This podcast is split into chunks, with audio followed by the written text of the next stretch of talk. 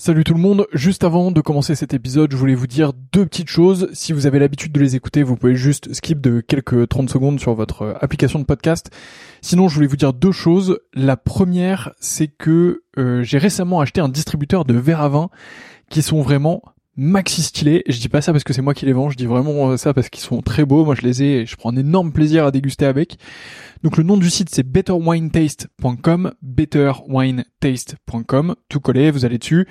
Les verres sont fabriqués en Allemagne, c'est des verres euh, qui sont euh, issus de l'entreprise Eich, euh, donc c'est vraiment très très beau, franchement le, buvant est très fin, les pieds sont magnifiques, je vous les recommande vraiment, c'est un plaisir, il y a toute une gamme, il y a un verre un peu universel pour le rouge, un verre universel pour le blanc, et ensuite il y a des verres qui dépendent un peu plus des régions, Bordeaux, Bourgogne, etc. Enfin ça vous avez l'habitude, c'est vraiment très cool. donc bah si vous commandez dessus, euh, vraiment c'est stylé. Et euh, d'ailleurs, on fait aussi des prix B2B et des offres B2B. Donc si vous êtes vous-même producteur de vin ou si vous travaillez dans le milieu du vin et que vous souhaitez faire des coffrets, que vous souhaitez faire une collection euh, de verres particuliers, que vous souhaitez les faire graver pour votre domaine, votre château, pour recevoir, bah voilà, dites-moi, envoyez-moi un message. c'est une super manière de soutenir ce podcast. Et, et en plus, bah, c'est bénéf pour tout le monde. Donc mon adresse mail, c'est vsurvin.gmail.com vsurvin à gmail.com. Vous m'envoyez un message là-dessus et euh, bah, on fera quelque chose ensemble. Et sinon, bah, betterwinetaste.com et vous avez un code promo POTE euh, qui vous donne droit, je crois, à la livraison gratuite. Donc P-O-T-E-S. Vous avez la livraison gratuite surtout. Donc, euh, bah, c'est plutôt cool euh, pour vous. Deuxième point que je voulais vous dire, donc ça c'était le premier.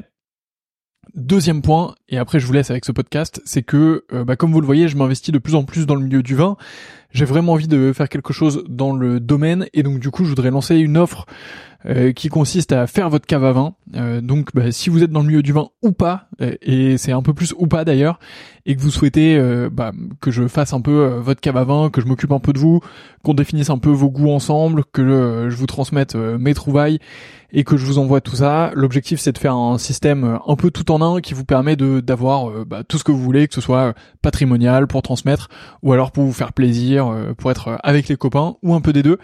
Euh, donc voilà, bah pareil, vous m'envoyez un mail v sur 20 gmail.com. Il n'y a pas encore de site web, donc euh, bah désolé, mais euh, mais en tout cas, bah, vous m'envoyez un mail et on pourra travailler ensemble avec grand plaisir. Donc voilà, vous savez tout. La première chose, c'est betterwinetaste.com. Avec le code promo POT, vous avez la livraison gratuite et vous allez voir des verres vraiment de fou furieux. Euh, et si vous êtes pro, euh, n'hésitez pas à m'envoyer un mail et on voit ça ensemble. Et euh, bah, de l'autre côté, je serais ravi de m'occuper de vos caves à vin, de vous trouver les meilleurs vins possibles pour ce que vous voulez, de vous faire une belle offre sur mesure et tout ça. Donc, bah, envoyez-moi un message et on fait ça ensemble. Voilà, je vous laisse tranquille. Bonne écoute, à bientôt.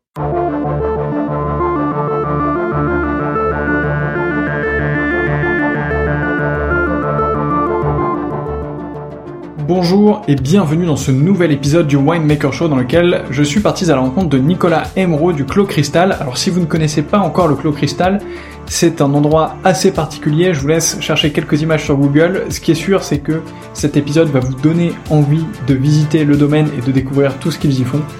Moi j'ai passé un excellent moment avec Nicolas, j'ai appris pas mal de choses et je vous souhaite une excellente écoute. Bien sûr, vous connaissez la chanson, si ce podcast vous plaît, n'oubliez pas de le noter 5 étoiles sur votre, sur votre application de podcast euh, favorite et euh, n'oubliez pas aussi de le partager autour de vous, c'est super important.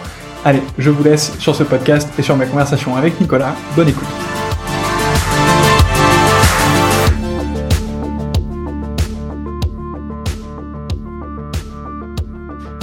Et c'est parti. Bonjour Nicolas. Bonjour. Merci beaucoup d'être venu euh, jusqu'ici. Alors euh, dans ces contextes de, de Covid, euh, c'est pas moi qui ai pu aller dans les vignes, mais c'est toi qui, qui viens à Paris. Et, donc on en profite pour faire pour faire une petite interview de grâce à ton passage grâce à ton passage éclair ici.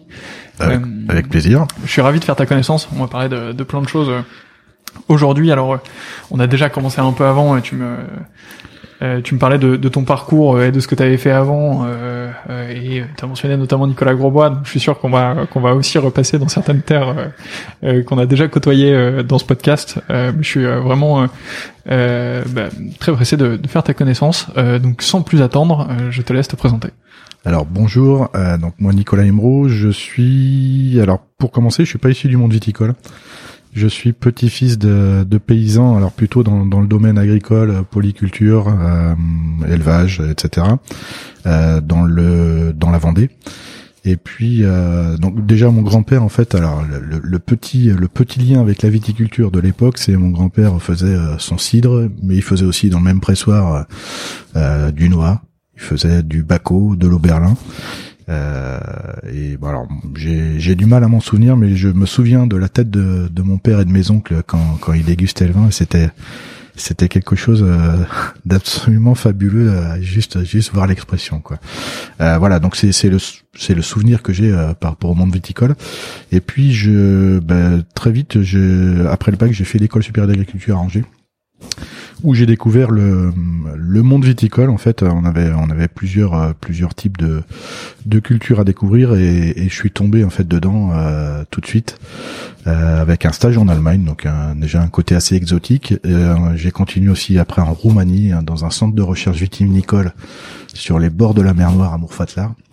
Et puis et puis et puis on a on a toujours des rencontres qui font que on a vraiment envie de, de continuer. Et euh, là, à ce moment-là, on avait une, une prof de, de viticulture, Frédéric Georgeon, qui est qui était quelqu'un de, de, de, passionné, de passionnante. Euh, les cours euh, qui devaient durer deux heures, ils duraient toujours trois ou quatre heures.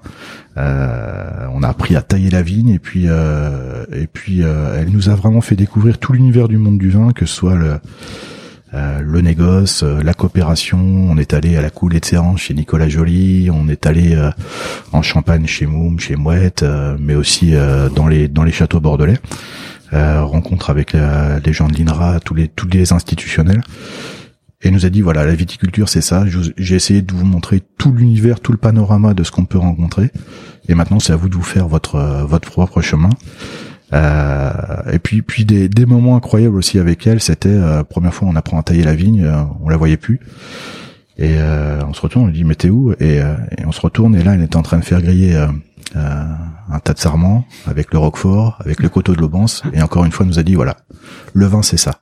Et bon voilà quand on commence comme ça, on n'a qu'une envie c'est c'est de plonger et de continuer. C'est vrai que c'est vrai qu'il y a clairement pire que, comme démarrage. Euh, du coup, c'était c'était un peu un hasard pour toi de, de choisir euh, cette option euh, à ce moment-là, ou t'avais quand même euh, Ouais, c'est alors oui, c'était assez c'était un, hasard, mais pas tant que ça, parce qu'en fait, quand on découvre une école d'agriculture, on est euh, on est à la rencontre de différentes cultures, que ce soit polyculture, que ce soit l'élevage, euh, et, et, après, bah, en fonction de nos origines, moi, le, tout ce qui est animal, c'était pas trop mon truc. Donc euh, j'étais plutôt euh, porté sur euh, sur la partie végétale, culture. Et puis puis après de suite le, le vin, ça ça m'a bien branché. Alors sachant qu'on est allé à la rencontre de producteurs. Et ce qui me faisait rêver, c'est que contrairement à mon oncle qui était éleveur de de bovins à l'étang, euh, quand on rencontre un producteur de vin, on voit la, la fierté. Alors pour tous les, les paysans, hein, la plupart du temps, on voit la fierté euh, sur leur terroir, sur leur territoire.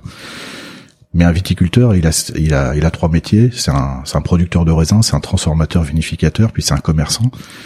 Et, euh, ben, il a cette capacité à vous faire partager en fait le fruit de sa production, à vous le faire goûter. Et ça, c'était mes, mes premières rencontres magiques sur Saumur Champigny, par exemple, euh, que je que je retrouvais pas en fait chez, chez Maison parce que parce que prendre un couteau et, et couper un, un, morceau de viande sur la vache vivante ça, ça ça le fait pas quoi. Donc voilà non mais c'était c'était c'était un hasard sans être un hasard euh, vraiment euh, ça, ça a été ça ça a matché tout de suite. Hmm. euh, qu'est-ce qui se passe du coup euh, juste après? Juste après mon premier job je pars dans une super belle région je pars à Cahors donc dans le sud-ouest, avec un cépage, euh, un cépage incroyable, hein, le, le, Malbec ou le Côte, hein, comme comme ils disent là-bas, euh, où bah, je je travaille avec euh, tous les producteurs de l'appellation euh, Cahors, donc je suis euh, conseiller technique vignévin au niveau du syndicat. Et puis, bah, c'est un plaisir tous les jours de d'accompagner les les vignerons. Alors euh, c'est un premier job, donc débutant. Euh, pas pas toute l'histoire d'un, fils de vigneron euh, qui qui a qui a parcouru les vignes depuis gamin.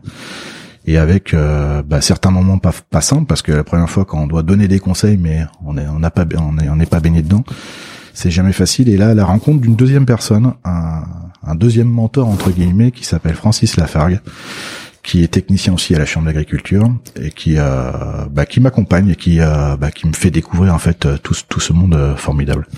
Donc c'est bah c'est ses premiers conseils c'est ne dis jamais à un viticulteur que tu sais pas mais par contre, faut te renseigner très vite pour pour revenir après vers lui et lui donner les éléments.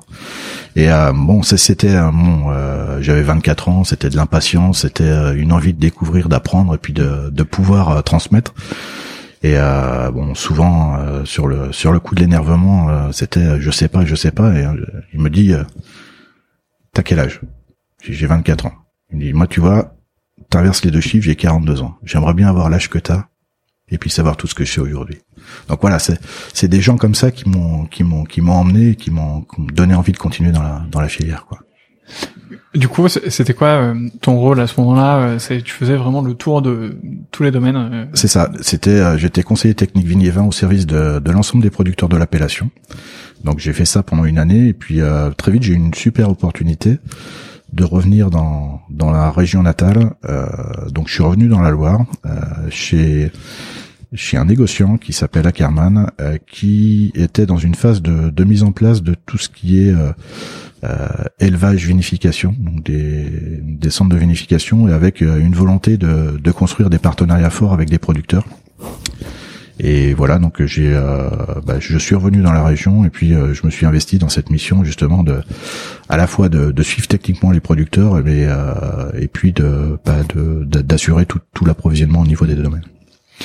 T'as gardé en contact avec euh, justement ton, ton mentor de l'époque? Euh, ouais ouais alors on se voit rarement mais euh, bon quand on s'appelle c'est euh, c'est comme si c'était hier ouais. Est-ce qu'il y a, il y a un moment qui t'a particulièrement marqué avec lui, outre justement cet aspect, un conseil qui t'a été particulièrement utile pendant ta carrière? Alors c'est, ouais, c'est c'est vraiment tout le le sens de l'observation, l'empirisme, parce que les euh, on parle, on parle beaucoup aujourd'hui, par exemple, du gel. Euh, pourquoi une parcelle est, est, est, implantée ici? Pourquoi celle-ci est gel plus que l'autre? Et ça, c'était les conseils. On a, à l'époque, euh, il y avait la, la, volonté de, de certains producteurs de mettre en place, de réimplanter un vignoble à Rocamadour avec le cépage chenin blanc. Donc voilà, moi je suis de la Loire, là, le cépage, le cépage magique chenin blanc. Et bah, c'était où, est-ce qu'on pourrait remettre, réimplanter des parcelles Et euh, bon, c'était vraiment euh, euh, son sens de l'observation, puis aussi le, fait d'interroger les anciens pour savoir où certaines parcelles avaient été plantées et, pourquoi elles avaient été conservées ou pas. Et en fait, voilà, c'était ce, ce, ce, côté à la fois observation et empirisme qui était super important. Et donc ça, ça je l'ai conservé et je pense que c'est ça, ça, fait ça fait vraiment partie de la, de la vie de tous les jours. Mmh. Et comment comment est-ce que tu essayes de l'appliquer aujourd'hui? Alors aujourd'hui c'est euh, bah voilà c'est le bon sens paysan en fait hein. c'est euh, c'est quand on prend une décision c'est euh, euh pour pour l'entreprise pour laquelle je, je travaille c'est un bon père de de famille toujours au service de de la collectivité et puis alors il faut aussi savoir prendre des risques, c'est important hein, si on veut si on veut progresser, si on veut avancer, mais euh, toujours avec un en fait c'est le principe de l'effectuation, un, risque mesuré euh, et en, en testant. Euh, c'est le c'est le test and learn des des anglo-saxons en testant sur des, des, des petites quantités ou des des, des petites approches pour transformer après. Hmm. Ok. Euh, revenons du coup un peu sur sur la suite de tes expériences. Donc tu tu arrives chez Ackerman. Euh, pour euh, les aider au, au, lancement du coup de, de leur euh, des centres de vinification, ouais, tout à fait. donc ça veut dire que eux avaient avaient ouvert une entreprise de négoce donc qui consistait à acheter du raisin à des vignerons de, de, la région et ensuite à les vinifier, à les embouteiller, à les vendre eux-mêmes sous, leur marque de vin. Ouais, tout à fait. Bah, c'était c'était le tout début en fait des centres de vinification dans la Loire. Alors, on avait les structures coopératives qui qui avaient déjà mis en place des des structures très performantes. Mais au niveau négoce, c'était vraiment le premier négoce éleveur vinificateur qui a qui a implanté dans la Loire dans les années 96-99 euh, euh, des centres de vinification avec une volonté de de maîtriser euh, au mieux la matière première. Ok. Et donc toi, du coup, ton, ton rôle à ce moment-là, c'était de gérer tous ces aspects de, de vinification? C'était gérer toute la partie euh, approvisionnement, toute la partie euh, adéquation de la matière première par rapport au, style produit voulu, et euh, et puis aussi bah, suite à mon expérience cadurcienne, c'était d'assurer toute la partie vinification en rouge. Ouais. Ok. Et comment ça s'est passé justement ces, ces quelques années? Tu es resté combien de temps? Qu'est-ce que Alors j'y suis resté trois ans, ou enfin quatre campagnes de vinification. Euh, en fait, ça, ça m'a vraiment permis de, de, savoir ce que je voulais faire plus tard. Et euh, euh, là où je me faisais le plus plaisir, c'était pas forcément dans l'approche technique pure. Euh, donc c'est important aussi de bien se connaître, mais c'était vraiment sur euh, l'accompagnement des gens, euh, le fait de euh, de porter des dynamiques collectives et de, de faire avancer ouais un, donc un ensemble de producteurs. Voilà c'est c'est surtout ça qui qui euh, que que que j'ai que j'ai noté. Et bah ça ça m'a orienté fortement dans, dans, la suite de ma de ma carrière parce que très vite en fait en en 2002 Ackerman a été racheté par un ensemble de caves coopératives du Val-de-Loire donc Alliance Loire pour lequel je travaille encore aujourd'hui, euh, où je suis rentré en, en, tant que coordinateur technique. À cette époque, du coup? Ouais. ouais. Donc euh, c'est, bah, c'était sept caves coopératives qui, qui ont eu l'excellente idée de fonder une structure euh, commerciale, marketing, logistique, euh, pour être en capacité de proposer euh, aux consommateurs au niveau national international euh, une offre Loire transversale. Mais il y avait, il y avait différentes on va dire origines de caves coopératives, différentes tailles, différentes euh, origines sociales. Certaines caves euh, étaient uniquement des caves d'élaboration de, de fines bulles comme à Vouvray, d'autres des caves de prestation de vin où les, à l'origine les producteurs amenaient leurs raisins et vendaient eux-mêmes leurs vins. Donc des, cultures, des histoires très différentes. Et euh, il était important et nécessaire justement de, bah, d'harmoniser le fonctionnement, d'être en capacité de, de, de, de, fournir la, la même prestation à tous nos clients. Et donc c'était mon premier job. De, alors j'ai commencé euh, coordinateur, coordinateur technique euh, auprès des onologues, des techniciens vignes. Euh, j'étais le premier responsable qualité de la structure. Euh, et j'ai créé après le service recherche et développement pour justement faire un lien fort entre les besoins du marché et la façon dont, dont on les transformait au niveau de, de la production. Ok. Ça marche. Euh, donc, euh, donc tu les rejoins euh, à l'issue de, de, ces trois ans, donc ça devait être vers les années 2000. Ouais, c'était 2002. Ok, 2002. Euh, Qu'est-ce qui s'est passé entre 2002 et aujourd'hui du coup? Alors 2002 aujourd'hui, ben, donc j'ai dans un premier temps j'ai vraiment beaucoup travaillé sur la partie technique, mais euh, plutôt dans l'animation, la coordination, le fait de, de, créer cette fameuse dynamique collective auprès de mes mes pairs. Et puis, euh, bah, petit à petit, les directeurs des, structures m'ont demandé de, prendre plus de responsabilités, d'animer justement euh, euh, tous les, comités stratégiques au niveau de, de, de, la direction. Et puis en, en 2016, les présidents des caves coopératives m'ont demandé de, de prendre la, la direction d'un d'une commission stratégique pour réorienter totalement en profondeur l'organisation euh, vraiment euh, beaucoup plus centré sur l'approche consommateur. Et puis au, au terme de cette euh, de cette production, notre président m'a demandé justement de prendre la direction de, de l'organisation, à la fois la structure commerciale et Soir, mais également la, la, plus grosse cave coopérative, la cave Robert Marcel, afin de, bah, de mettre en place en fait toute, toute cette nouvelle organisation. Est-ce que tu peux justement revenir sur euh, sur cette approche consommateur et ce, ce changement un peu stratégique euh, que vous avez fait euh, à ce moment-là? Quels étaient les les principaux enseignements que vous aviez tirés du marché? Comment est-ce que vous, comment est-ce que vous avez un peu orienté votre stratégie pour pour les années à venir? Bah, C'était vraiment de changer d'une approche producteur. On est on est nourri par le produit hein, dans le monde du vin et en France en particulier.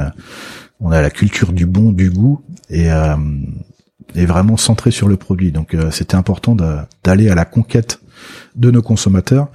On travaille beaucoup en B2B chez Allianceoir, principalement en B2B. On, travaille avec euh, euh, des enseignes de grande distribution, on travaille avec euh, le circuit traditionnel, les cavistes, etc.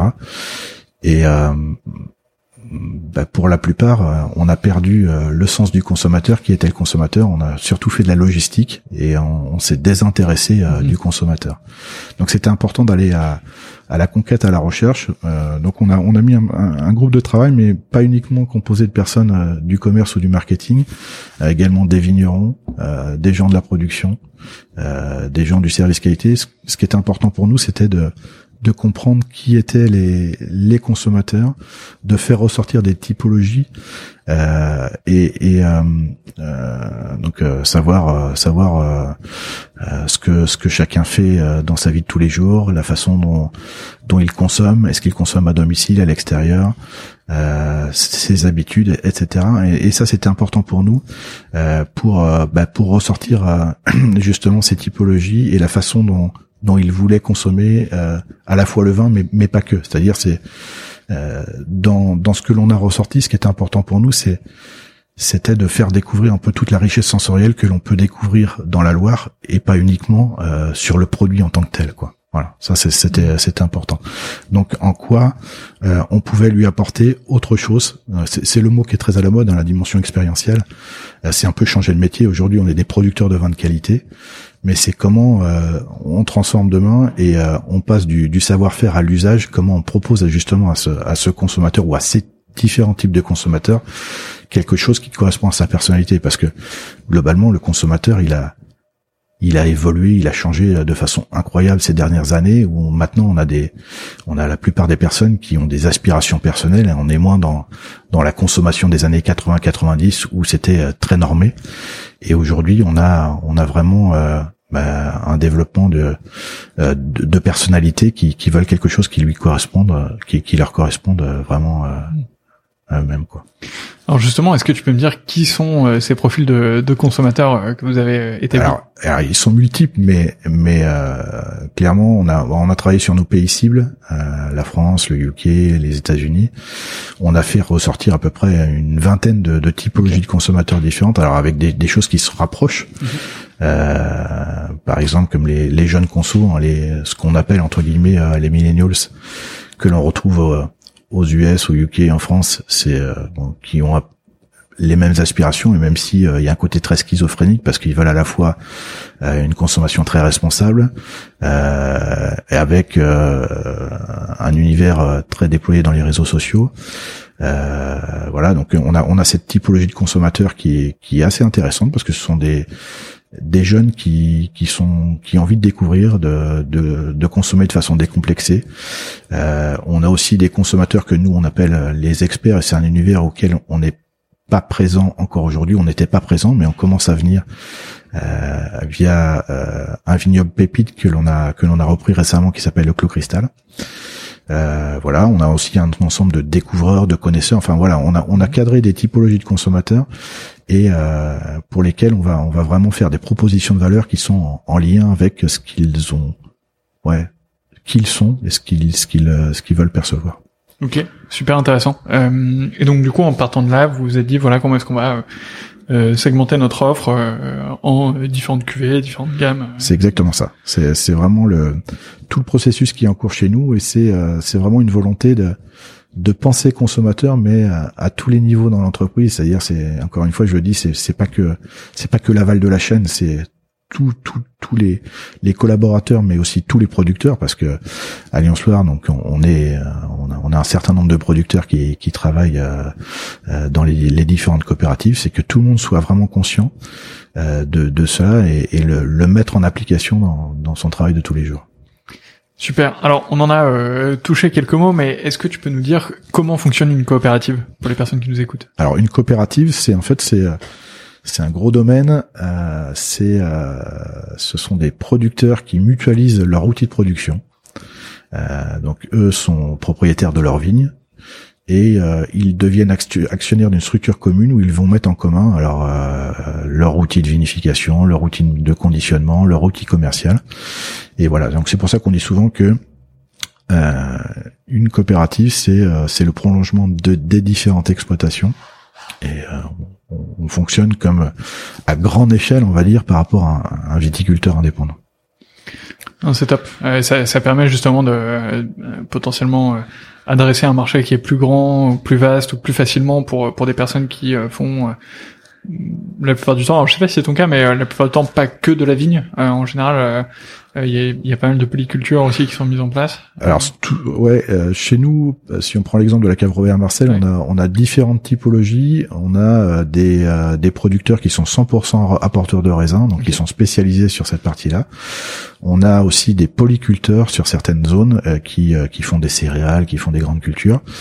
Et puis aussi, on a des euh, des, euh, des apporteurs qui à la fois apportent une partie de leur production à la cave coopérative, mais qui aussi sont des vignerons mmh. indépendants qui vinifient chez eux et qui commercialisent euh, auprès des particuliers.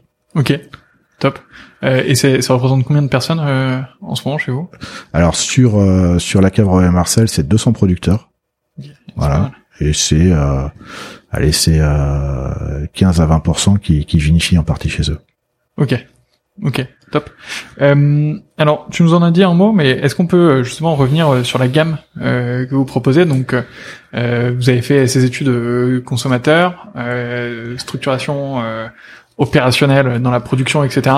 Qu'est-ce qui sort de, tout ça? Quelle est un peu la, gamme de vins que, vous proposez? Alors, la gamme de vins aujourd'hui, elle est très large parce qu'en fait, on va de on va de l'Atlantique, donc du Nantais, euh, Muscadet, jusqu'à la Touraine, euh, le Loir-et-Cher. Euh, donc c'est c'est tous les Touraines Sauvignon, avec quelques pépites aussi au nord du département du Loir-et-Cher à Vendôme, donc les coteaux du Vendômois avec le le cépage très épicé, le Pinot Donis. Donc voilà, on a une diversité de cépages, on a une diversité de, de terroirs. La Loire, c'est c'est magique parce qu'en fait c'est ah, c'est un grand territoire avec plus de 70 appellations. Et euh, bah, on a cette, cette, capacité de proposer à la fois des, des petites pépites, euh, des, des, cépages oubliés, euh, comme le chasselas, le, le, pinot blanc vrai, le fiégris, etc., ou la malvoisie, mais également aussi les, les grands de Loire, hein, le, le, cépage, le cépage chenin blanc, qui est, qui est un cépage magique parce qu'il a cette capacité à la fois à, produire des, des vins tranquilles, des, des secs, des demi-secs, des liquoreux, mais aussi des fines bulles de Loire. Donc voilà, on a on a tout ce panorama en fait dans notre portefeuille qui nous permet justement de bah, de, pouvoir proposer une diversité de, de propositions à nos consommateurs.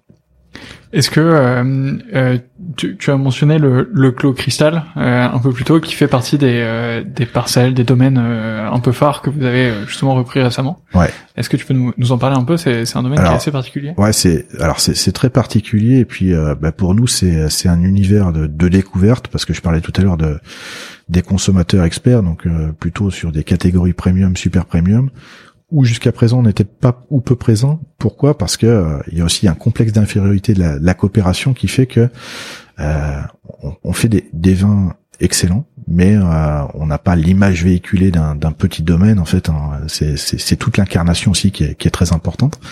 Et, et, le clos cristal, alors c'est un, un clos magique. Il en existe quasiment d'autres dans le Val de Loire. Hein. C'est euh, c'est un clos de 10 hectares, clos de mur, un peu comme euh, ce qu'on peut voir en Bourgogne.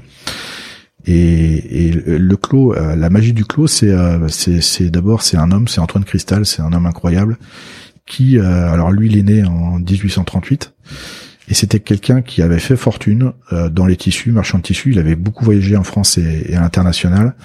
Il avait, il s'intéressait, c'était quelqu'un d'érudit qui s'intéressait à beaucoup de choses et qui qui avait vu que euh, à, l'abbaye de Thomery à côté de, Fontainebleau, euh, les jardiniers pour faire mûrir le, raisin parce que les, les conditions climatiques c'était pas celles d'aujourd'hui. Aujourd'hui on, on parle beaucoup de réchauffement climatique et donc pour faire mûrir les raisins, euh, les jardiniers plantaient les cèpes au nord d'un mur faisait passer euh, le, rameau euh, à travers le mur à l'aide d'un petit trou et tout le feuillage ressortait au sud du mur. Donc c'était l'expression les pieds au frais, la tête au soleil et, donc qui permet qui permettait d'avoir une maturité incroyable. Et Antoine Cristal, euh, à 48 ans, il est revenu dans sa région natale. donc il est revenu au château de Parnay. Et puis il a consacré tout le reste de sa vie à sa grande passion en fait, qui était le vin. Et avec euh, avec un adage, c'est euh, c'est vraiment euh, le, le, le, vin, ça doit être quelque chose de naturel. Alors, l'agriculture biologique n'existait pas à l'époque, mais c'est c'est altos intrants. on doit on doit faire le plus naturel possible.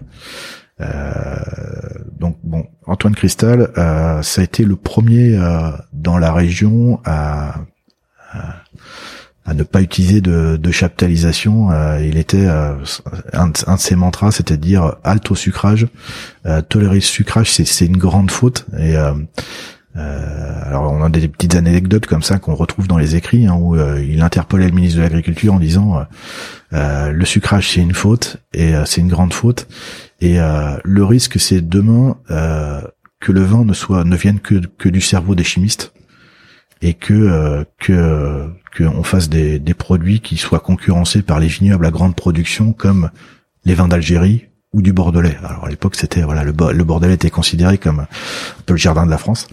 Mais euh, mais voilà, c'était quelqu'un de jusqu'au boutiste. Précurseur euh, aussi déjà. Ouais, euh, précurseur.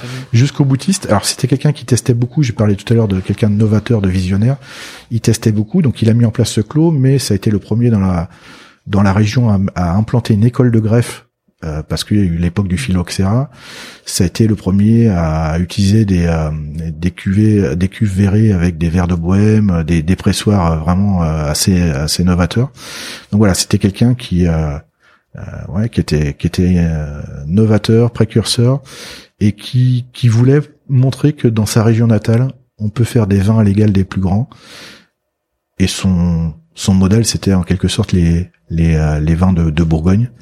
Euh, et, et, bon, il a il a légué à la fin de sa vie euh, dans les années dans les années 1930, il a légué le clos aux hospices de Saumur parce que parce que son modèle c'était un peu les hospices de Beaune et voilà, euh, il voulait il voulait reproduire un peu un peu ce schéma là quoi. Qu'est-ce qui est advenu justement de, de ce clos euh... Alors le clos appartient toujours en tant que tel aux hospices de Saumur. C'est ça. Et, euh, et par contre, les hospices de Saumur en font un bail amphithéotique, il me semble, si je me trompe pas. Alors, je rentre un peu dans, dans le détail euh, de l'histoire, mais je crois que c'est ça. C'est tout à fait ça. Euh, donc, un bail amphithéotique, c'est un bail qui dure, euh, alors je sais pas quelle a duré, mais normalement 99 ans ou quelque chose comme ça. Enfin, c'est un bail qui est vraiment super long. C'est un petit peu plus court. En fait, bon, les, les, hospices, l'hôpital de Saumur avait euh, quelques difficultés financières avec le clos, et puis bon, on sait que les les établissements publics ou semi-publics, c'est pas forcément trop leur vocation, et donc chercher un, un repreneur pour assurer en fait euh, ben, le, travail de la vigne. Euh, c'était d'une part de, valoriser le, terroir et le territoire de, de Saumur. Euh, on est on est tous les héritiers d'Antoine Cristal. Et puis c'était aussi d'avoir un repreneur qui a qui soit en capacité de de redonner son aura à cette, cette pépite, hein, cette icône, parce que c'est un vin qui est, connu et reconnu auprès des, des amateurs, euh, qui était euh, consommé à la cour d'Angleterre, à la cour de Russie, euh, Clémenceau euh, à l'époque était aussi un ami de, de Cristal, donc il, il, en revenant dans sa Vendée natale, il passait souvent à Saumur, et euh, on a retrouvé des affiches très sympas où euh, c'est même indiqué le, le, tigre en buvet. Donc voilà, c'est c'est les petites histoires. Alors j'ai pas fini sur la, la qualité organoleptique de du Clos Cristal. En quoi les murs en fait apportent apportent quelque chose de, de, vraiment très particulier? Alors, je reviens un petit peu au début de l'interview où euh, on parlait d'empirisme. Cristal, il a aussi testé euh, des cépages Pinot Noir, il a testé du Chenin Blanc, il a testé du Furmint, le cépage de Tokai, euh, sur ce clos. Et puis, bah, il s'est aperçu que le cépage qui s'exprimait le mieux, c'était le, Cabernet Franc, donc le, cépage des, Grands Rouges de Loire. alors, ce que ce que ce ce clos ou ces murs apportent au vin, c'est euh, ben en fait c'est déjà une maturité assez incroyable. On a entre deux et trois semaines d'avance sur le reste de l'appellation Champigny. Euh, et pour un cépage Cabernet Franc, c'est assez important parce qu'en fait, on a, on a souvent, on peut, on peut connaître, on peut rencontrer des, euh, de l'amertume, de l'astringence, de l'acidité, donc euh, tout, tout ce qui, qui est composant de l'agressivité des vins. Et, et le fait d'avoir une très jolie maturation, ben, ça nous permet d'avoir un grain de tanin incroyable, un soyeux, un soyeux au niveau de la bouche et puis surtout aussi un, un nez avec une, une maturité incroyable. Euh, le Cabernet Franc, il est marqué par euh, souvent ses composantes pyrazines, pyrasiques, donc euh, la, le, végétal mhm. type poivron, poivron grillé. Et on le retrouve pas du tout en fait dans, dans l'aromatique du, du clos cristal. donc on a, on a, vraiment un lien fort entre ce qu'apportent les murs et, et, la, la qualité organoleptique du vin. C'est assez incroyable, hein, et le et le paysage est, est assez spectaculaire. Je, je suis pas encore euh, venu visiter, mais euh, mais j'ai vu des photos en tout cas, et, et c'est vrai que je trouve ça incroyable. ah bah ça, je, donne envie de, venir. Je vous invite avec plaisir à, y venir parce que c'est vrai que c'est ouvert. La quel que soit. Alors ouais, ouais, les les portes sont ouvertes, on peut rentrer, on peut visiter, et c'est vraiment un des enjeux aussi. C'est euh, c'est ce qu'on c'est ce qu'on a on avait euh, évoqué avec euh, l'hôpital, les hospices. Pour nous, c'est bah, c'est redonner de la vie au clos cristal, et c'est aussi c'est le, le rendre accessible pour tous les saumurois, mais aussi pour tous les les consommateurs ou les visiteurs qui voudraient qui voudrait vivre un instant magique euh, avec euh, avec cette histoire incroyable. Euh, donc ça, ça fait partie de, de ce que l'on met en place. On parlait tout à l'heure de de propositions de valeur auprès de consommateurs, c'est bah, c'est d'apporter cette dimension expérientielle aussi. C'est c'est tout ce qui est onotouristique, partie onotouristique, que l'on déploie à la fois au niveau de, de nos caves coopératives, mais également au niveau du Clos Cristal, pour passer un bon moment et et que un consommateur avertis qui, qui adorent le vin se fassent plaisir, mais pas que, euh, aussi euh, des familles avec leurs mmh. enfants euh, puissent puissent venir et visiter. Top. Écoute, avec avec le regain d'intérêt, d'autant plus pour les régions de France en général dans, dans, le tourisme. alors il doit, il doit y avoir un petit peu moins d'étrangers du coup qui, qui, viennent vous voir, mais mais c'est pas plus mal. Ça, ça, fait aussi des familles françaises qui partent à la, à la découverte des vignobles. Donc. Ouais, et puis on espère que les les visiteurs étrangers vont revenir bientôt. Ah ça c'est clair, ça c'est clair. Et nous on espère pouvoir partir à l'étranger aussi bientôt, ce serait cool. Euh, top, super intéressant en tout cas ce, ce clos cristal et ça a l'air euh, vraiment spectaculaire. Comment est-ce qu'on fait pour euh, pour le découvrir? Il est disponible. Euh, alors, je, suppose que ça va être des petites quantités, non? C'est ça. Ouais, le, premier millésime en fait, en, c'était 2017 en plus, c'était ouais. année de gel, donc très petite quantité. On a on a produit 4500 bouteilles. Donc on, on, on, a débuté en fait la commercialisation en décembre de cette année, décembre 2020. Donc c'est tout tout récent. Et avec un système d'allocation, on a un, cercle des amis du Clos Cristal.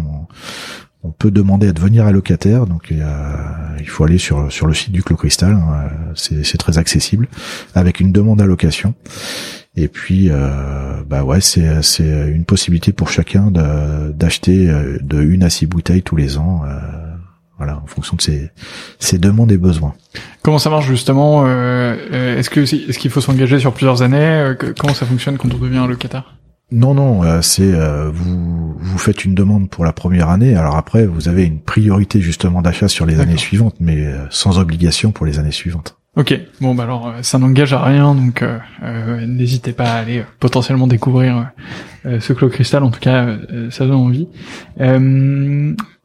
On a parlé euh, du coup un, peu de nos tourismes. Effectivement, euh, tu me disais que c'était important, euh, important pour toi d'ouvrir un peu plus les portes des, vins de Loire, mais en général, je suppose de tous les domaines, tout, le monde doit pas mal se prêter au jeu pour pour faire découvrir tout ça.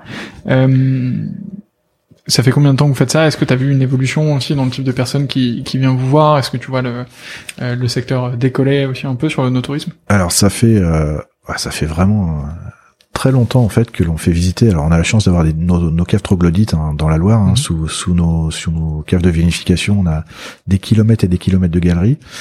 Et on a imaginé il y a plus de cinq ans un, parcours euh, expérientiel avec euh, ben, justement la, la découverte de la région, la découverte des vins, la découverte aussi des, de nos producteurs, et, et avec euh, vraiment une volonté qui est un, un échange très fort entre les personnes qui font découvrir, les guides, et puis aussi les, euh, les consommateurs ou les, les visiteurs. Et, et avec, euh, je parlais tout à l'heure de d'expérience, d'expérientiel, euh, le fait de faire participer les gens. Donc ça va être des participations avec des quiz, des jeux, mais pas que, où là où aussi les, les enfants peuvent participer. Et puis aussi des, des participations avec des, euh, des, des tests physiques entre guillemets. Par exemple euh, apprendre à dégorger un vin à la volée ça c'est quelque chose que vous pouvez venir faire chez nous dans les caves et donc ça c'est un succès euh, de dingue. On a on a un intérêt très fort de justement des, des gens parce qu'ils vont ils vont apprendre apprendre à faire ce qui se faisait à l'époque. Ça peut être aussi tout ce qui est apprentissage sur le dosage justement d'un d'un vin euh, effervescent mhm. avec euh, l'apport de la de la cuvée euh, de la pardon de la liqueur de dégorgement de la liqueur de tirage pardon voilà donc c'est c'est des, des, choses qui sont qui sont vraiment très très appréciées des des consommateurs où bah, ils baignent dans cet univers sous nos caves troglodytes et bon ce, parcours a plus de cinq ans déjà mais on est on est euh, en pleine révolution justement pour apporter encore plein de plein de, moments euh, insolites et incroyables pour que chacun vive euh, ces, ces moments euh, sous sous nos pieds. Ça fait ça fait une, une vingtaine d'années que tu es dans la Loire, du coup même un petit peu plus désormais. comment est-ce que tu as vu évoluer la région de manière générale?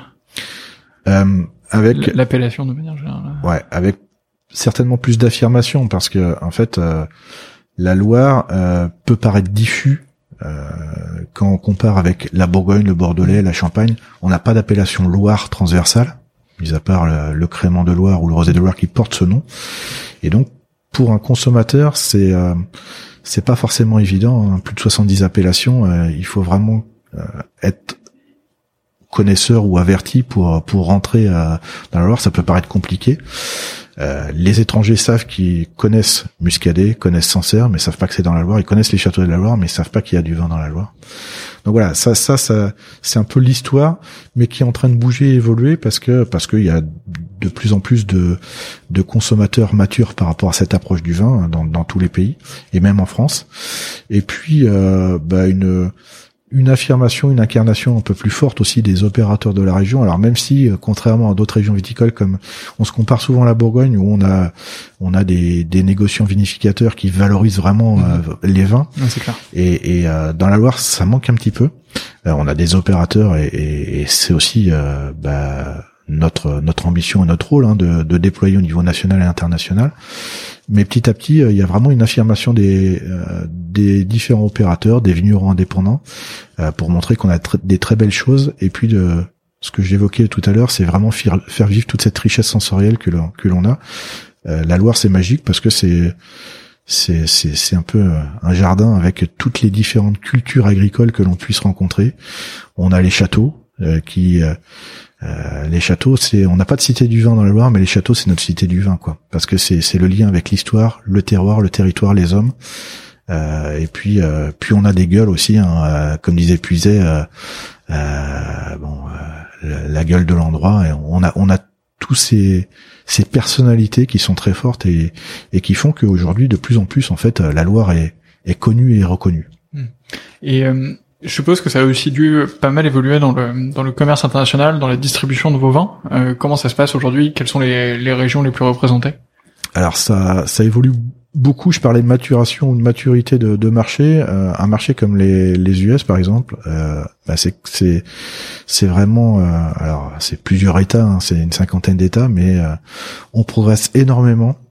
Euh, parce que on rencontre en face de nous euh, bah, des gens qui, qui maintenant connaissent nos appellations, qui connaissent nos vins.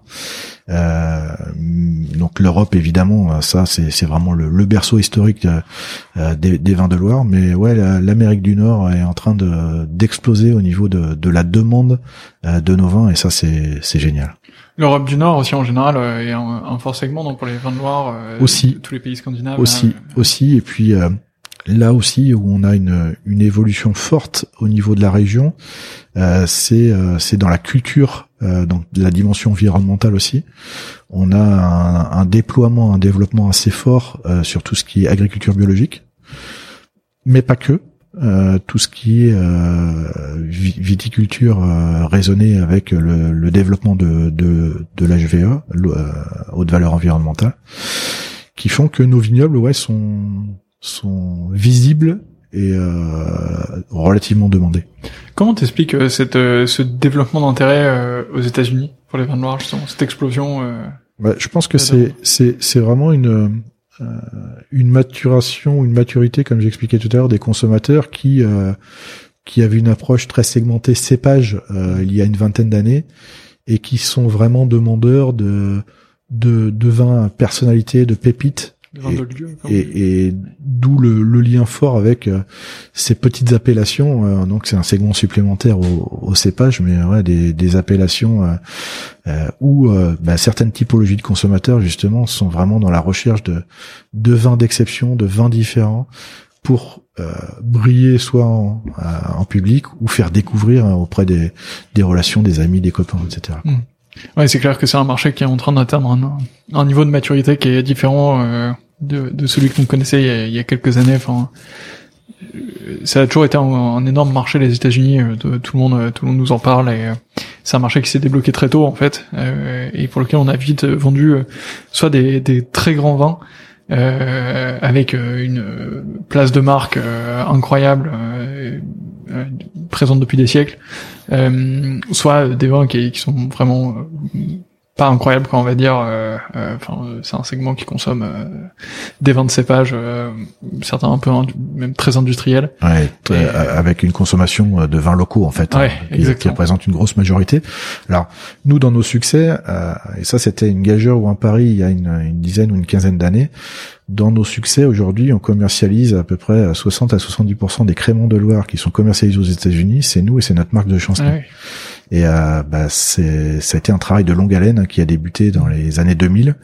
Et aujourd'hui, on en voit vraiment le, le bénéfice. Et euh, on a une diffusion euh, dans beaucoup d'États aux États-Unis. Et on est très très content de, de succès. Alors là, on s'adresse vraiment à une, une catégorie de, euh, de, de consommateurs type euh, banlieue populaire, donc qui ont un bon pouvoir d'achat. Et, euh, et ouais, ça c'est, c'est vraiment quelque chose de de très intéressant. Ouais, ouais c'est clair. Et, euh, et, en tout cas, c'est un marché euh, dont la maturité ne fait que progresser, ce qui est intéressant. Il y a de plus en plus de personnes qui en boivent, qui découvrent aussi euh, et qui s'intéressent au fond, euh, au fond du produit, au sous-jacent, etc. Donc, donc c'est vraiment top. Tu nous as parlé un peu plus tôt de réchauffement climatique. Euh, Est-ce que c'est quelque chose que vous connaissez déjà aujourd'hui Alors tu nous as dit que beaucoup de domaines euh, euh connaissaient une transition vers le bio, euh, appliquer des, des, préceptes de viticulture raisonnée, etc. Euh, mais comment est-ce que vous appréhendez ce sujet global du réchauffement climatique? Est-ce que vous le sentez dans, dans, les vignes, dans le vin? Et, et quelles actions est-ce que vous mettez en place? Alors on le sent vraiment à plusieurs niveaux. Tout d'abord, bah, c'est les vendanges, les dates de vendange qui sont de plus en plus précoces. Ouais mais également les débourrements qui sont de plus en plus précoces. Et en fait, on est, on est vraiment depuis quelques années soumis au, au gelé de printemps et de façon assez forte. Alors, en plus, c'est quelque chose de, de national cette année hein, qui a touché toutes les régions. Euh, donc ça, ça c'est vraiment. pour, les personnes qui nous écoutent, du coup, le, le débourrement, c'est le moment où le où le bourgeon euh, apparaît sur sur la vigne, et le, le grand danger, c'est que euh, justement, il, il apparaît de plus en plus tôt, euh, et puisqu'il peut encore geler, comme on l'a vu il y, a, il y a quelques semaines, on est en, en, avril 2021, donc il a gelé, je crois, la semaine dernière ou il y a deux semaines. C'est ça. Euh, puisqu'il peut encore geler à ces moments-là, euh, le bourgeon peut être complètement affaibli par soit par le gel, soit par les rayons du soleil le matin, ce qui fait que le bourgeon peut bah, être détruit tout simplement. Être grillé en fait par, par le froid. Ouais être grillé et du coup euh, et ben, pas, pas de pas de bourgeons, euh, pas de raisin et pas de raisin, euh, pas de vin donc euh, c'est ça. Un, donc, donc on voit ces, ces phénomènes de plus en plus fréquents qui ont depuis quelques années justement modifié les équilibres des vins. J'ai parlé tout à l'heure d'agressivité hein, pour moi qui est, qui est le pool entre l'acidité, l'astringence, l'amertume.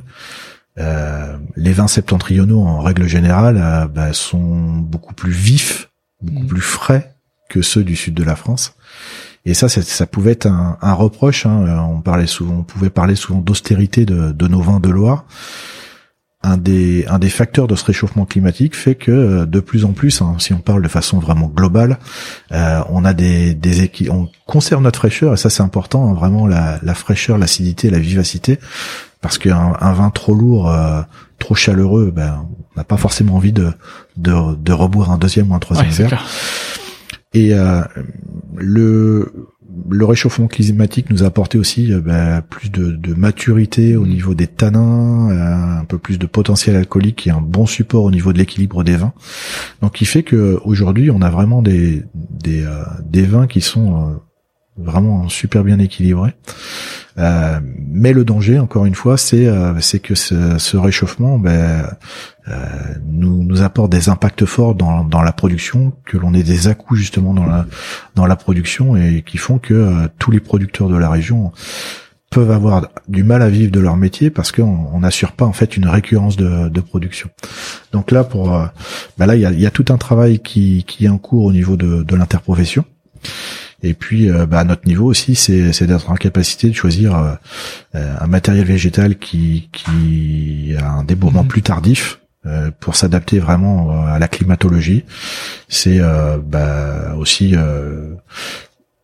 tailler le plus tardivement possible. Enfin voilà, il y a un certain nombre de techniques au niveau de au niveau du vignoble pour nous permettre justement de euh, que ce fameux débourrement arrive le plus tard possible et soit moins soumis en fait euh, au gelée euh, au gelée meurtrière. Mmh, mmh.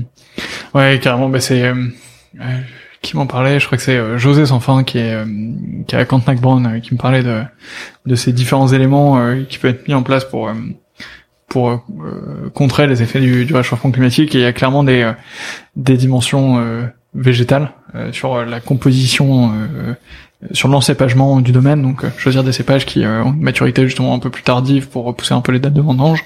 Une partie technique sur bah, justement planter euh, certains certains pieds de vigne euh, avec une autre orientation pour faciliter l'ombre euh, sur les feuillages aussi effeuiller un petit peu moins pour pour protéger les raisins etc et, et une partie sur les dates de vendange là de plus en plus tôt effectivement mais c'est un sujet qui est en tout cas ultra intéressant et qui va sûrement perturber un peu ou, en tout cas ajuster un peu les équilibres sur les vins. Et on va avoir une je pense un changement dans même dans le goût du vin ça va être intéressant de ouais clairement on a des on a vraiment des évolutions euh, je parlais tout à l'heure de la dimension aromatique végétale que l'on peut retrouver dans un cépage comme le Cabernet Franc, mais comme un cépage comme le Sauvignon Blanc. Et de plus en plus, on perd cette, cette dimension aromatique végétale, alors qui peut apporter beaucoup de fraîcheur avec euh, les notes de feuilles de tomate, euh, bourgeons de cassis, etc. groseille à macro, hein, c'est dont les Anglais sont très friands. Et on perd, on perd cette identité, ouais. On peut perdre cette identité. Donc l'enjeu, c'est c'est comment on fait évoluer tout ça, mais euh, parfois aussi en, cherchant à, préserver, à conserver toute cette fraîcheur. Hmm. Super intéressant. Euh, Nicolas, merci beaucoup pour euh, pour ce tour des vins de Loire et, et de ce que vous faites de votre côté. Merci beaucoup aussi pour ces précisions sur le clos cristal qui nous donne plus qu'envie de, de, le découvrir.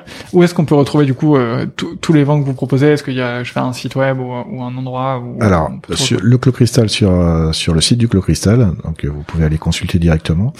Euh, sinon, euh, principalement chez les cavistes, mais on est aussi dans la période de la révolution, transformation numérique, révolution digitale, et on, on finalise notre site marchand où, où, vous pourrez retrouver en fait tous les tous les vins donc de, de, de différents producteurs. Super. Et eh ben alors restez euh, restez connectés. Moi, j'essaierai de tenir au courant euh, mes auditeurs du moment où euh, où ce site sera disponible. il me reste trois questions qui sont traditionnelles dans ce podcast. la, je t'ai pas d'ailleurs, j'ai oublié de te prévenir avant. souvent, je préviens mes invités avant, mais j'ai oublié de te prévenir. Le, la première question, c'est est-ce que tu as un livre à me recommander sur le vin? Alors sur le vin, sur le vin, sur le vin, ouais, on est on est partenaire du euh, euh, du salon du livre et du vin à Saumur. Avec, euh, en fait, c'est les c'est les enfants d'Antoine Cristal qui sont partenaires au niveau du vin, c'est-à-dire le, le clos entre les murs et le clos cristal. et j'ai remis il y a deux ans, je crois, à François Régis Gaudry.